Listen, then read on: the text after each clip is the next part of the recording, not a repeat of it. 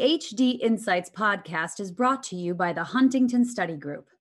The Huntington Study Group is a nonprofit research organization dedicated to conducting clinical research in HD and providing critical training on HD to healthcare professionals. Funding for this podcast is made possible through the generous support of listeners like you and sponsorship grants from organizations like Genentech, Teva Pharmaceuticals, Neurocrine Biosciences, uniQure, Vaccinex, and Wave Life Sciences.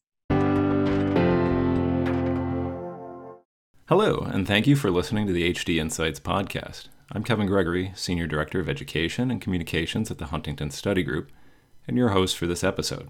Today you'll meet and hear from Dr. Michael Hayden, Chief Executive Officer for Prilenia Therapeutics and a Killam Professor at the University of British Columbia.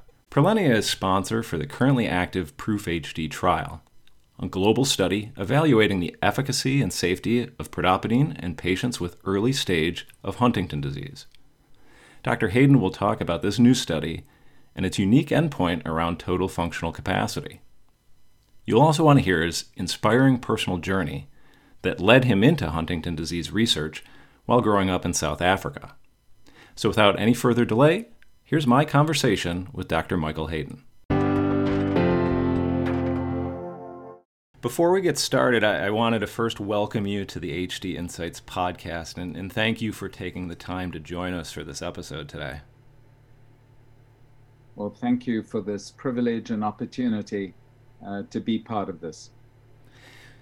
Dr. Hayden, there's a lot of buzz and excitement surrounding one of the latest clinical studies for Huntington disease, which is the Proof HD study, which your company Prilenia is sponsoring. We'll certainly get into more of the study specifics, but if you don't mind, I, would really like to start by having you explain what makes this study so unique and important to the HD community.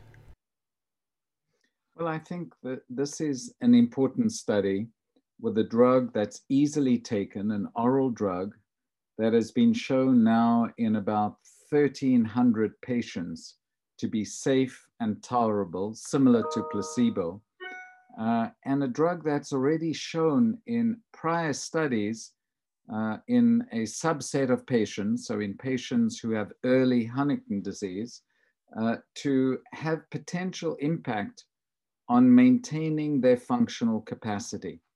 And just to mention about functional capacity, because um, of course, patients with Huntington disease have numerous signs and symptoms, personality change, involuntary movements. But what upsets and really causes most consternation to patients is the relentless progression of this disease. They lose the ability to function. They lose the ability to hug their children and grandchildren they lose the ability to continue employment.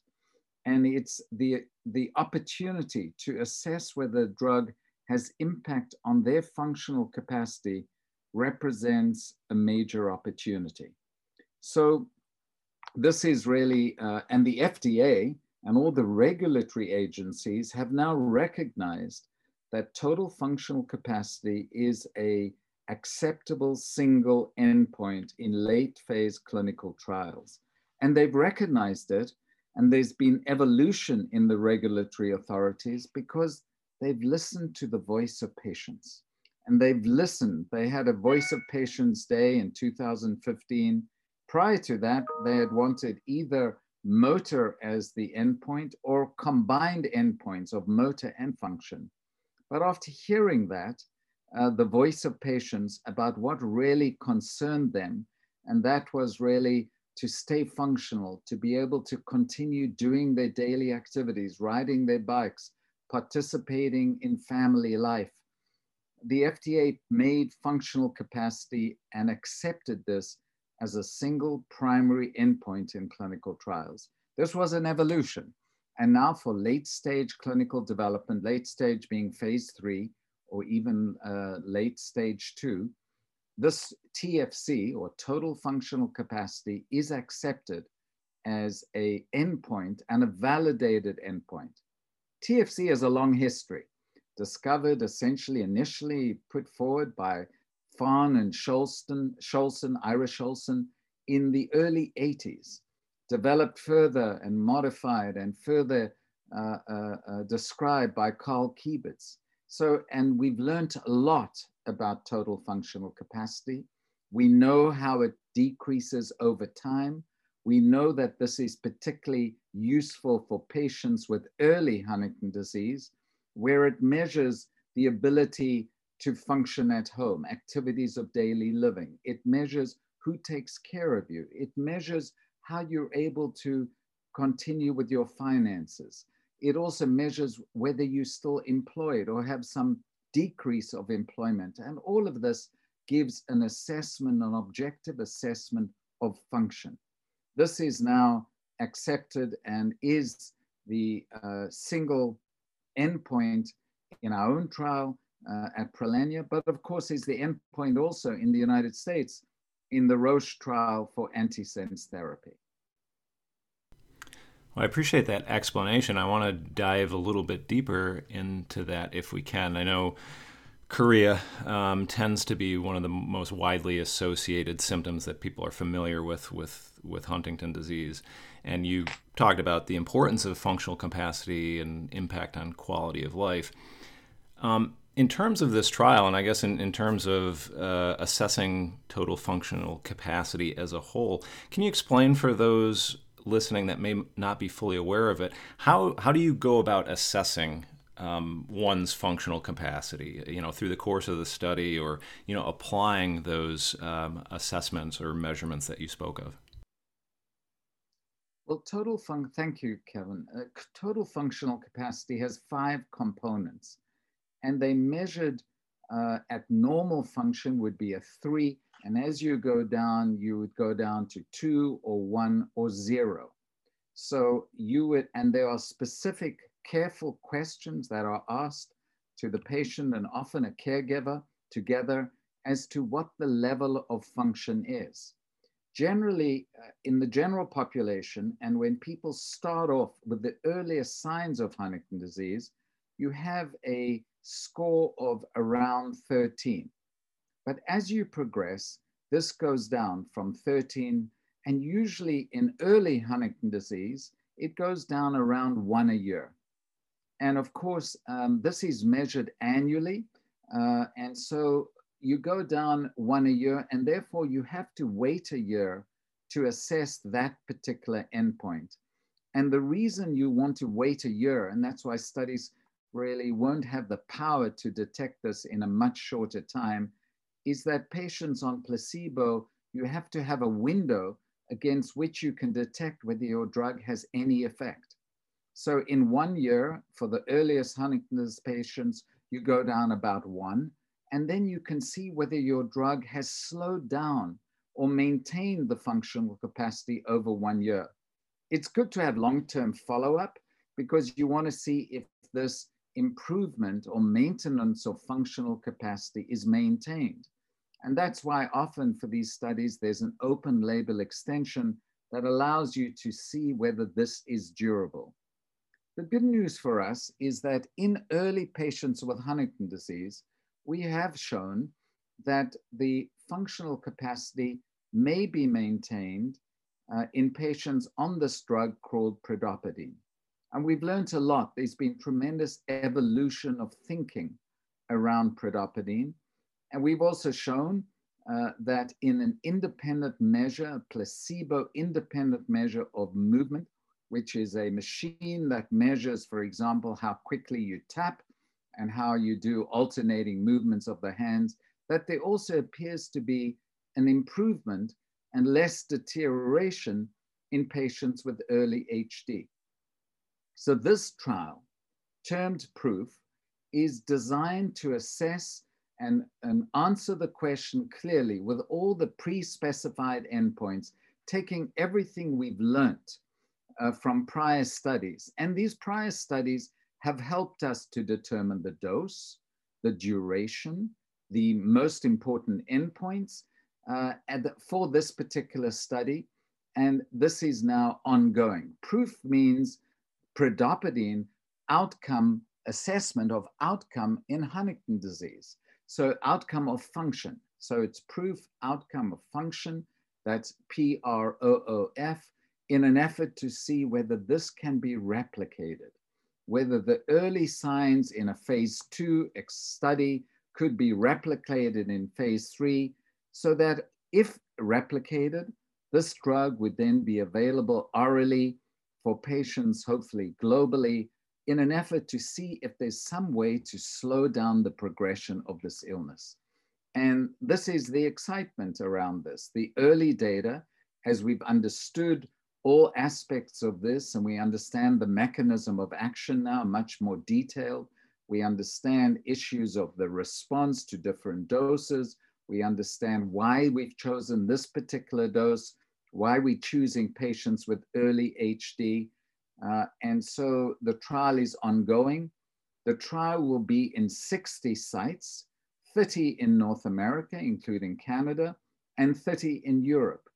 And we're delighted to have the endorsement from the European Huntington Disease Network, EHDN, uh, which uh, has formally endorsed the study after careful and diligent review. We're working with the HSG, which is the only CRO in the world that focuses exclusively on Huntington disease. And we're working with 60 sites around the world. The principal investigators of the study are Andy Feigin in the US, uh, who is also the chair of the HSG, and Ralf Reilmann in, uh, in Munster, who has such uh, extensive experience in Huntington disease and clinical trials. And they are supported as co-PIs by Anne Rosser, who's the chair of the European Huntington Disease Network, and Sandra Kostyk, who is a very well-established investigator and neurologist running the clinic in Ohio, in Ohio State University. That's a very experienced team that you have put together, and um, I, I, do want to go back to you know some of the points that you touched on in, in terms of um, the design and the focus of the endpoints for this trial. I know Proof HD is kind of born out of the results from the Pride HD study um, that you talked about, which I believe was a phase two study. What is the connection between Pride HD and Proof HD specifically in terms of what you learned from Pride and and how you've um, applied it to Proof HD, and and not necessarily just from the standpoint of results, but also. Um, you mentioned the timing of the FDA um, establishing total functional capacity as an endpoint. I, am curious, was that, I, am assuming Pride began before the FDA made that change. Was that, uh, you know, how much did that factor into what you saw from results in, in terms of where you're taking this Proof HD study now. Yes. So I joined Teva in at the end of 2012, and I was already interested to look at pridopidine essentially based on what we knew then. We thought this was a primarily a dopamine modulator, and dopamine, similar to L-DOPA in Parkinson's, is really having impact on movement. And when we brought this into Teva, uh, we were interested in seeing whether this drug, looking at its impact on movement. But as the study progressed, we learned that its primary mechanism of action appeared to be not dopamine modulation, and we've now proven that in imaging studies, but rather sigma 1 activation. Now, sigma 1 activation is associated with neuroprotection. And if you wanted to see if there was any impact on that, you would have to have these patients be followed for longer to look at functional capacity, TFC. So what we did is we extended the study, which was essentially initially mostly focused on movement, but to be extended to 52 weeks where we would know that at 52 weeks, TFC, if on a placebo group, would decline, and we may have a chance to see a window of effect. And that's what we learned. The FDA had already suggested to us that we should also look at multiple doses. And that was very helpful because we were able to determine the right dose for patients uh, uh, for this particular study based on total functional capacity. What we learned from it is that, and just recently published in the Journal of Huntington Disease, is that pridopidine in this post hoc analysis showed some effect to maintain functional capacity compared to placebo. That was the first time that this has ever been shown in any analysis for any drug. This was exciting. And it was a result of that that I really chose to spend my time and focus my time on trying to assess in a formal, all very rigorous pre-specified study whether this drug has can be shown to have impact on functional capacity in HD. And this is really what we're doing. Now, chorea, of course, I was committed to doing everything I could for patients and families with Huntington disease. And of course, we knew that tetrabenazine, another drug, had been used for chorea. And I was able to bring in another drug called Austedo into Teva, which then we took through to be approved as the second drug ever to be approved for Huntington disease for treatment of chorea. Uh, and that is a different mechanism that is focused on dopamine. It actually decreases presynaptic dopamine levels and has impact and is now the second approved drug.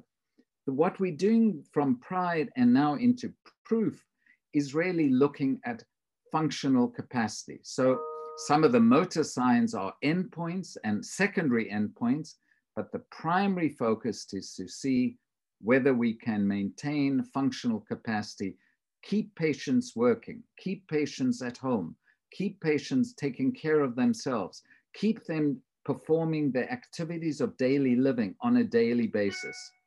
And you know, my philosophy is that uh, of, and it's not just mine, it's many people in this field who have made such amazing contributions, is these patients depend on us.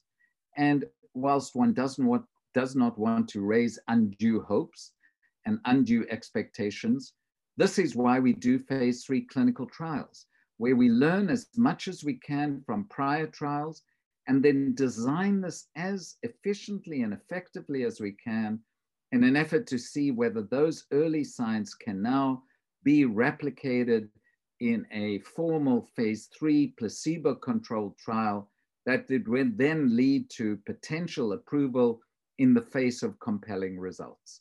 And that's what we're committed to do. And I was committed to making sure that we could raise support to do this, which we did. Uh, and this has al allowed us to now test this hypothesis in this phase three clinical trial.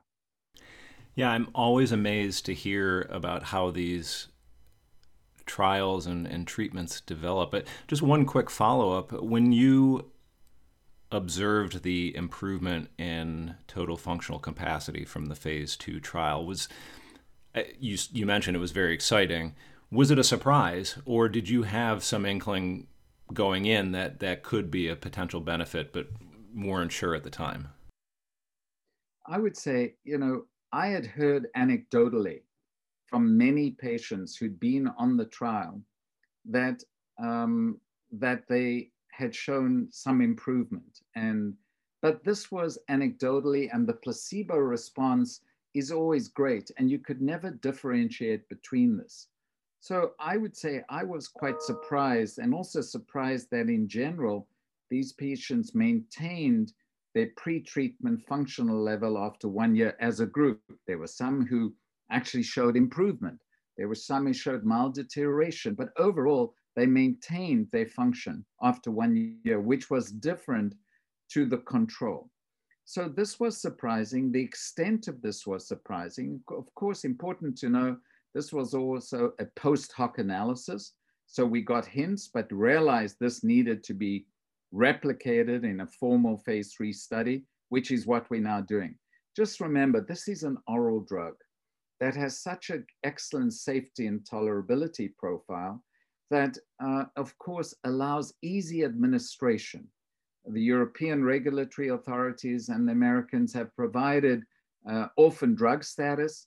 And we know our key here is to make sure this drug is readily, if successful, readily available throughout the world. And the administration of an oral drug in this way becomes very feasible uh, to do this. And so, you know, when I left Teva, I was able to take this with me. Um, and it was really great because the people that had worked on this for five, six years actually came to the company initially for three, four months at no salary because they believed and had seen something and believed this was something worth doing. Also, to say later, uh, just after a few months, uh, Mass General and Harvard Medical School had received a donation at the Healey Center for ALS. And we had some preclinical data showing that this drug may have similar effects in ALS. And they actually had an international competition. There were greater than 30 applicants. And again, to my surprise, we were chosen to be funded by them to run an ALS study, which is now being conducted through Mass General Hospital and Harvard, but throughout 30 sites in the US. So at the moment, we have two trials ongoing. Patients have been randomized to both an ALS study coordinated through the Healey Center at Mass General and led by Merit Cudkowicz. And in addition, uh, the Huntington study led by the four investigators that we spoke about before. So this is a drug that appears to have beneficial effects around protecting neurons, uh, whatever the insult might be. And so ALS is an example, also Huntington disease. And of course, if you want to, if you're trying to protect neurons, you want to treat them before they've died. You want to treat them. If you're trying to stop a fire taking care of a house, you don't want the house to be burnt down. You want the house to be early so you can protect it. And that's why treating early becomes effective because there is still uh, injured neurons, but not dead neurons. And perhaps this drug could further protect against ongoing neurons. So we don't know all of this, although the preclinical data and the animal data would suggest this. But we're doing the trial now looking at the endpoints to see if this uh, could be uh, replicated in a formal phase three pivotal trial. Well, that's a that's good information to build on from there. So, taking that to its natural next step, what are the most critical factors for participating um, in in Proof HD? What are the inc- key inclusion criteria that a participant would have to meet, and and what are some of the critical criteria that that might exclude someone from being enrolled in the study? Yeah, well, thank you for that great question. So the key is to have patients with early Huntington disease. And this is defined, Huntington disease is staged by TFC, which looks at level of function. And we have patients from seven to 13, 13 being close to normal, normal actually, and, uh, and seven going down to early to mild to moderate Huntington disease. We also are including patients 25 years and above. And the reason is that patients with juvenile, very early Huntington disease may have a more progressive course. And that would need to have a separate study to assess that. So patients are 25 and above, because if they had onset at 20 or 19 or 18 or 17, these patients would probably be more advanced and wouldn't be eligible based on the TFC inclusion criteria. We also have no upper age limit. So patients who fulfill the criteria and have molecularly, genetically defined CAG of 36 and above, and also have the appropriate TFC can participate in the study up to any age, and that's also important. Exclusion would be patients who are more advanced. At this point, we really are excluding patients in stage three and stage four, and these are patients who are more advanced to assess whether this drug has impact on more advanced patients we'd need a separate clinical trial to really look at these patients. In terms of TFC, they decline much slower over time with advanced Huntington disease. And so there you'd need a longer study with more patients, and that would have to come later where we really want to look primarily at those patients with early HD. So this is a trial that has broad inclusion criteria. It's not a hassle to take it. We only have a few visits that have to be in person, screening, baseline, and week. We're going to week 65. Um, and that just gives a little bit more time for the placebo group to deteriorate So there's a window to detect the effect. There will be open label extension after that. Um, and this will be, and we're hoping that people, not only in the sites that have been designated, but in regions around the sites. For example, in Austria, there's only one site, but there are many other sites in Austria where patients could come from in a relatively small geographic country. And so patients from other centers could also be enrolled, and particularly in other parts of Europe as well, uh, the Netherlands and potentially Spain, where there are just a few sites, but people could be enrolled into those sites from other regions as well. So the study uh, has broad inclusion criteria, exclusion criteria. You can be, uh, for example, on the antisense or the Huntingtin lowering trials. Uh, you could have been on that at least six months before, and you can still be part of the study. You can be on tetrabenazine or Austedo because we don't believe this has uh, any impact. Our drug is not expected to have impact on chorea. So these drugs work in different ways uh, and would have different effects and both may be advantageous. Uh, and so the, the criteria are easy, easy to administer. We recognize that COVID uh, is still present and raging in many parts. And we have a mitigation for COVID where a, a lot of the assessments, like TFC, can be done by telephone. But the key endpoint, which is 65 weeks uh, compared to baseline, uh, this needs to be done in person. And hopefully, uh, by the time patients reach that endpoint, uh, the COVID uh, prevention strategies and vaccinations and other measures will be in place so that all patients could come at least in person for their 65 week visit. Yeah, I mean, COVID has definitely changed a lot of things, and I was I, I, wanted to ask you about that, how that may have impacted the study. I, I guess my question um, around that would be: it, it, sounds like this trial was uh, you know, has been designed in a way that made it fairly flexible to begin with, or were, has it become flexible as a result of the pandemic, or a combination of the two, I guess? Because because TFC is a slowly progressive measure, um, you know, whether patients come on the exact day we schedule them or one or two weeks on either side does not really matter. So, firstly, there is some flexibility. Secondly, COVID certainly uh, uh, forced us to consider other measures where in clinic visits were not absolutely essential.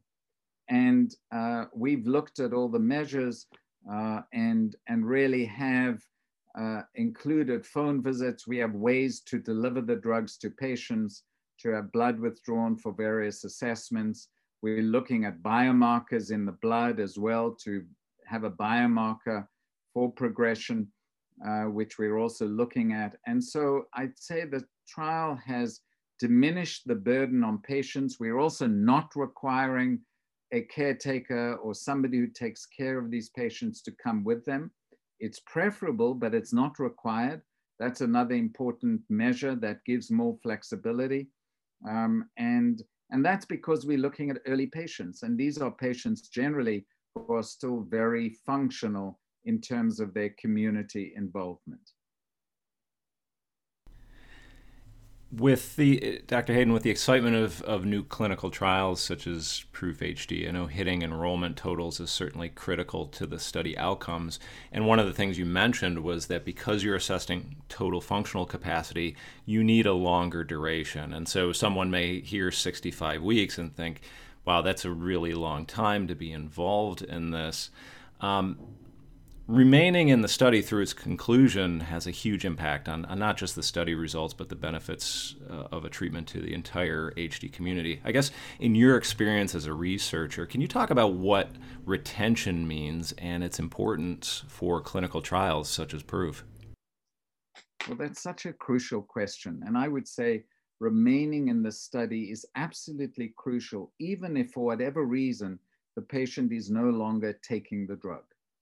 Uh, and so, because missing data penalizes the study, necessitates other uh, uh, statistical analyses that diminish the power of the study to see an effect.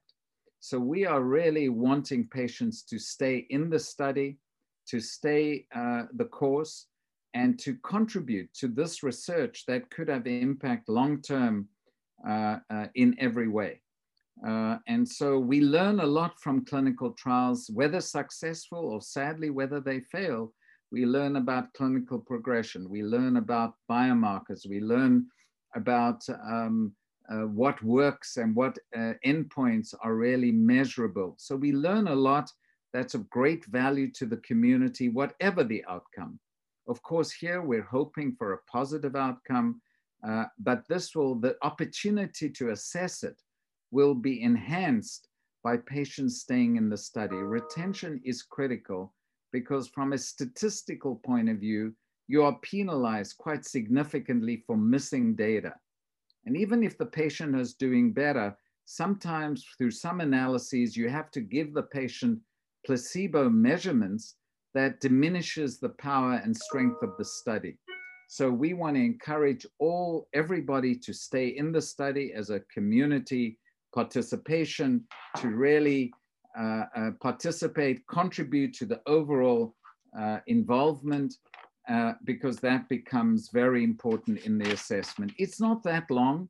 We need a minimum of a year to have an assessment. We've gone just a little longer on the encouragement of investigators to give us give ourselves the best shot to assess whether this drug has is able to slow or decrease the, the or maintain the TFC over this particular period. We'll return to the interview on the HD Insights podcast in a moment. We hope that you're enjoying this episode. As a nonprofit organization, the Huntington Study Group relies on the generous support from the community and listeners like you to continue bringing you in depth content on HD, like this podcast series. If you like what you're hearing and are interested in supporting HD Insights through a grant or donation, please contact us through our email address info at hsglimited.org or by calling toll free at 1 800 487 7671. We greatly appreciate your support. And now, back to our episode. We're here with Dr. Hayden on the HD Insights podcast. And Dr. Hayden, I'd like to switch gears now, uh, if I can, and, and, talk to you a little bit about your your experience and your background. Um, I know you have extensive involvement in research and development of products for disorders. Um, specifically, I think you've authored approximately 900 peer reviewed publications and invited submissions, and you've led the approval of, I think, some 35 new products to market. So, how did it all start for a young Michael Hayden? What, what drove you to get into this specific line of work? Well, you know, I grew up in South Africa um, and I was always interested in families uh, and what happens in families. And I started as a medical student intern seeing my first patients with Huntington disease. And these pa- were patients of color, patients of mixed descent. And in those days, uh, part of the uh, assessment of these patients was visiting them in their home. And I visited patients in the home who were disenfranchised by apartheid, disenfranchised by this disease, lived in absolute poverty, often tin shacks uh, in different townships around Cape Town. And I was moved by, firstly, how little was known about this disease. But I was also moved by, despite the poverty, the dignity and the honor and the warmth and the generosity of spirit that these families uh, displayed. They inspired me. I was reminded of, uh, of words from Robert Kennedy when he came to South Africa and spoke about, uh, about being contained uh, in, in, in, in, in, in various forms of oppression. And I saw that this disease was also oppressive for these patients. Um, but they bore it with great courage and dignity. And then I started looking in the literature and I saw that Huntington disease was thought not to exist in Africa. There had been three or four or five articles on Huntington disease out of 54 countries in Africa. And this was in the late 70s, early 80s. And I said, This is what I'll do my PhD thesis on. And I traveled around the country, saw thousands of patients in many hospitals, saw families, and raised awareness of Huntington disease in South Africa. I also realized these patients needed an organization. So I helped to work to catalyze the first uh, organization for patients. By the way, the first multiracial clinic at the place where the first heart transplant had happened at Groote Schuur Hospital in Cape Town. We had the first multiracial clinic taking care of patients as a whole. And I need that, and I saw that these patients needed help and needed hope. And I ended up being invited to go to a talk in the late 70s uh, in uh, San Diego in international honey. And I spoke about Huntington disease in Africa, in particular South Africa. And that's where I met Marjorie Guthrie. And Marjorie Guthrie, the founder of HDSA, we spoke, and Marjorie became a beloved, confidant, friend. And I explained to Marjorie that politically I was really not in great shape in South Africa. I was already, had already been detained. And Marjorie said to me, We need you in America. And I explained that if I could come to America, I would need a green card. And Marjorie enrolled and was able to get Ted Kennedy, Senator Kennedy, to persuade, to write my letter to the INS to get me a green card. But he had one condition, and his condition was that I go to Boston. I had to say, on where is Boston? Is it on the east or the west coast? Because I knew nothing about it. And uh, I then knew and was able to take up my fellowship at Children's Hospital in Boston in 1980. Marjorie remained a close source of inspiration and it's because of Marjorie that I am in North America and was able to really participate in the early days of genetics then. But my commitment to families was cemented uh, right in the beginning, right when I was a medical student intern. And as a result of that, my commitment was firstly to define the bit to the best I can uh, what causes this disease, what are the cellular and molecular mechanisms, but that was never enough. I really wanted to be able to translate that into places and ways that we could help patients. I was involved in the earliest phases of predictive testing. In 1986, we did that in Vancouver, and then also participated in clinical trials. And when I eventually was recruited to Teva, I was able to continue that commitment by bringing Austedo and getting this approved as the second drug ever approved for Huntington disease in the United States. That commitment, because patients need us and need us in the best way possible, is really what also forced me to encourage me to do the proof study, only because there were some signs that suggested that this may work. There is no definite uh, guarantee, but it was worth a proper formalized clinical trial. And I ended up helping to form this company, bringing people with me in an effort to be involved in this. Of course, in Vancouver, we've uh, we were also setting up the first Huntington disease medical clinic. Training people has been important, from Jeff Carroll to Blair Leavitt to many others, uh, Nando Schittieri, people from in and around Europe and the United States. 150 people have been through the lab. And many of them have continued to be committed to Huntington disease, recognizing the urgent patient need, the terrible suffering, the devastation that families go through, and, and our uh, desire to do whatever we can to try and uh, alleviate and contribute in whatever way we can to this suffering. So this has very much been a life's work. Uh, and I'm committed to seeing what we can do to see if this drug has any effect, and at the same time continue to explore basic mechanisms that may, may open up additional points for therapy for patients in need. That is a fascinating journey. I'm so glad to to hear that whole story, um, Dr. Hayden. I mean, I know I've seen you know your your biographies, but you know to hear that story about coming out of South Africa. If you don't mind, just a quick follow up on that. Have you been back in, in recent years? I'm just curious to see how things have changed um, for the Huntington disease community there, how they've evolved since you first got there and saw how, you know, um, isolating uh, it was and oppressive it was for the community on top of other oppression they, they were already dealing with socially, economically, um, and, and how that looks today. Well, I would say for patients with Huntington disease, it's not a happy situation. The, the country uh, is gripped in both political and, uh, and uh, poverty. Uh, many of these patients suffer from this. There are many issues around patients with disability that need formal, more legal protection, uh, uh, similar to what we see in the United States and Canada and parts of Europe.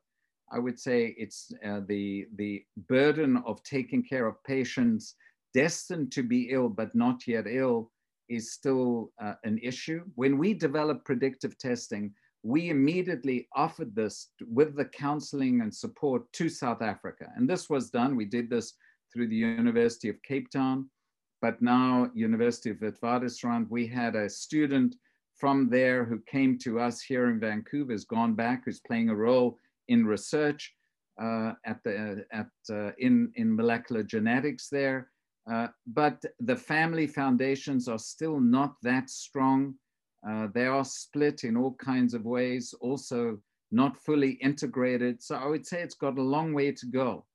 Um, we also discovered that Huntington disease is less common in persons of Black descent, um, but it's equally as frequent in persons of mixed and, uh, and, and uh, Caucasian descent, similar to the rest of the world. So the disease is very prevalent in significant parts of the population. Um, and we're just learning to understand why the disease is less frequent in certain populations. And that's also been seen in the United States, uh, where there are differential frequencies in populations of different descent. For example, the disease is also less frequent in Japan. I'm I'm curious, and then kind of kind of building off some of what you covered there. Um, you've seen an evolution in research and treatments. How do you see Huntington disease care and treatments evolving in the next five to ten years? And would you say is that consistent with how you might have assessed the situation five or ten years ago? Like, did did you foresee things being where they are today? Did you see them being further along? Do you think we still have some catching up to do? What are, what are your overall thoughts on where we are and where we'll be going in the near future? Well, I mean, I'm very encouraged. I'd say for the first time, this disease has attracted investment from the pharmaceutical industry and the biotech industry at a profound level. You know, when you look at Huntington disease and you look at the frequency, this is not such a rare disease. Um, if you look at all people involved, so if you take about 100,000, 40,000 in the US, 40,000 Europe, about 20,000 the rest of the world, that's 100,000. And then you look for every person affected, there's somewhere between three and four people destined to be ill and not yet ill. So that's another, say, 300,000. In total, 400,000. Well, that's the same uh, frequency as multiple sclerosis. Uh, so if you look at the people affected from this devastating genetic disease, in truth, uh, it, it's, it's, it's, it's, it's not infrequent. And I think that has been recognized as an opportunity. For multiple sclerosis, there are 20 drugs approved for those 400,000 people and still further improvements in care coming. In Huntington disease, there is nothing approved for this. The exciting thing is that this is attracting investment and attention. Biotech and pharma, there are now 10, 12, 15 trials ongoing. Of course, huntingtin lowering represents a very important approach uh, uh, to uh, trying to eliminate the cause of the disease. And it's likely in the future that there will be combination therapies where you treat some of the cellular effects. Uh, you may treat also huntingtin lowering.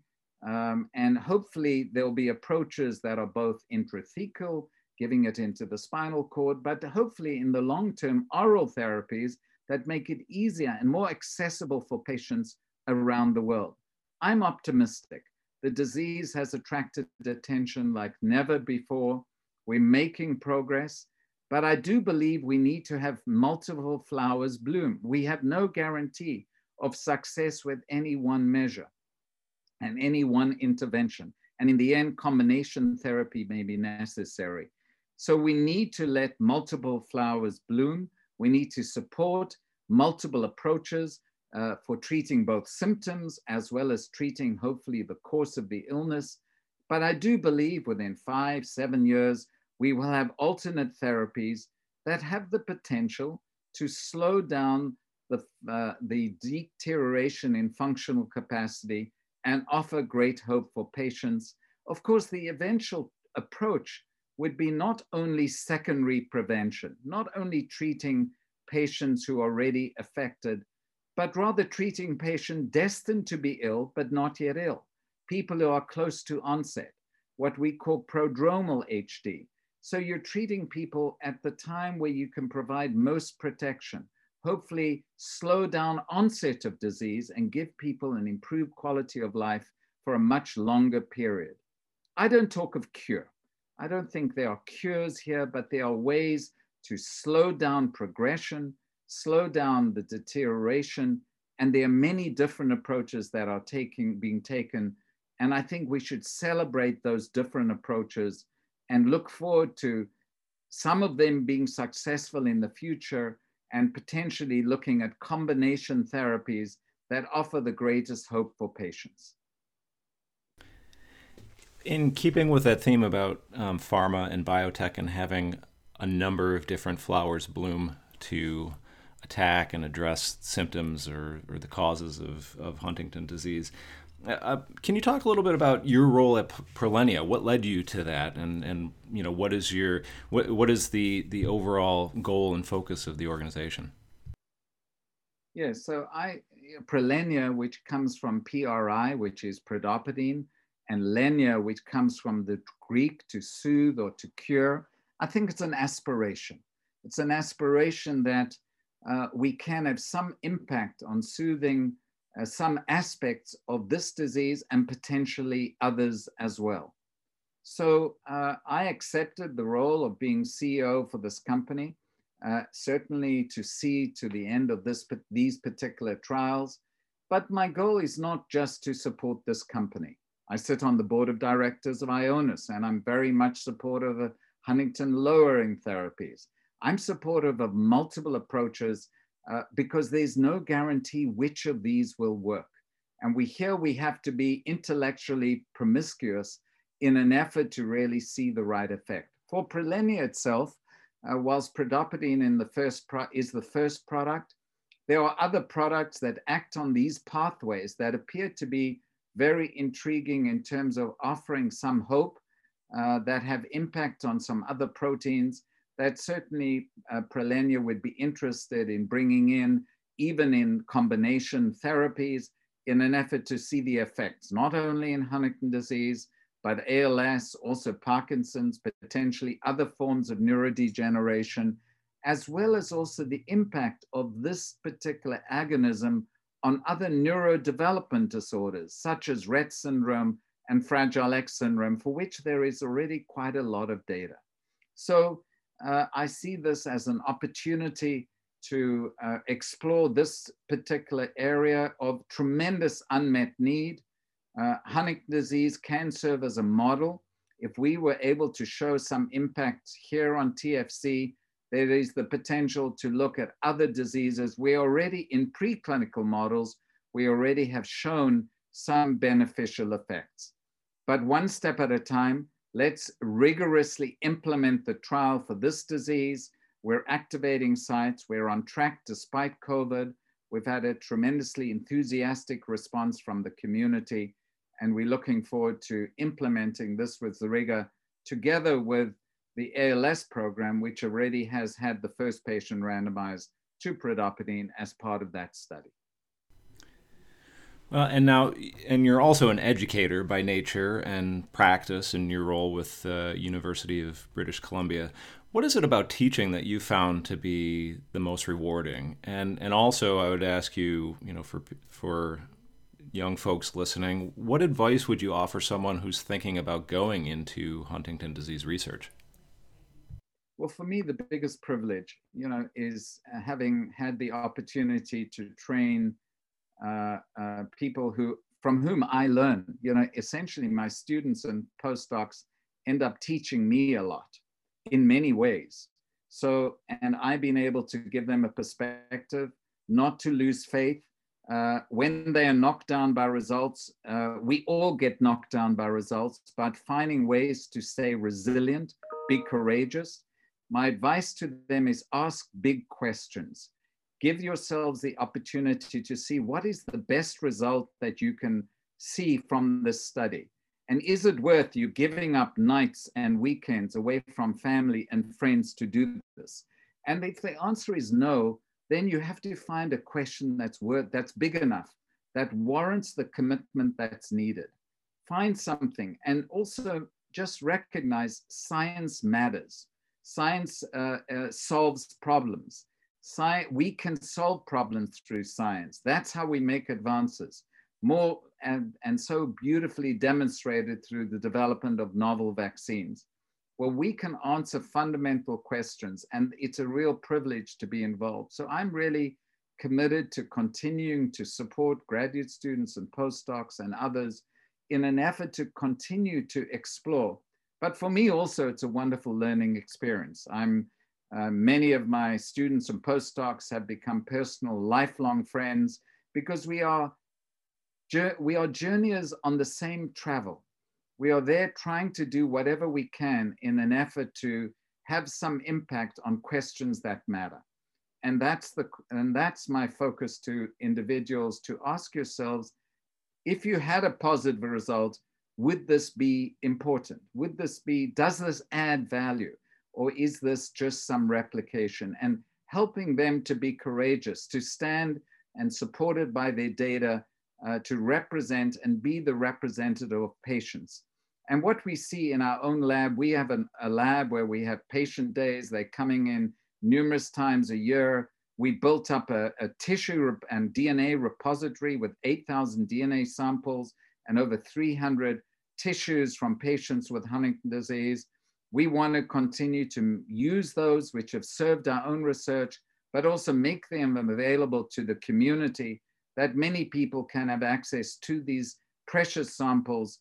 And we're delighted to have people who are willing to fund this to as a resource uh, for us, but a resource for the ongoing community. So Canadians have been contributing to this, as well as people from uh, contributing the most generous gift effort, which are the tissues and organs from patients who are dying or have died, uh, who have clearly have died, but making arrangements before in an effort to contribute to this. So I see this as an ongoing project that will certainly survive long after me.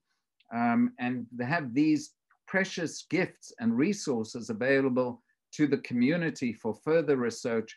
So in the end, we actually have some way to slow down the course of what is and has been described as one of the most devastating diseases known to people. Dr. Hayden, it's just been fantastic speaking with you uh, about all these topics today. I just I want to end with one last question for you, and, and that is what would you hope your lasting legacy to be when when all is said and done? Well, I would, you know, my my hope and legacy would be that uh, uh, that this commitment uh, and it's really my family's commitment to Huntington disease because uh, I've had the support of my children uh, and my wife in making these commitments. They always made at the in place of some other commitments. And I would hope that somehow the work we've done has contributed to the alleviation of suffering of patients, both patients at risk, patients affected, and hopefully this could have impact beyond Huntington disease in other forms of neurodegeneration.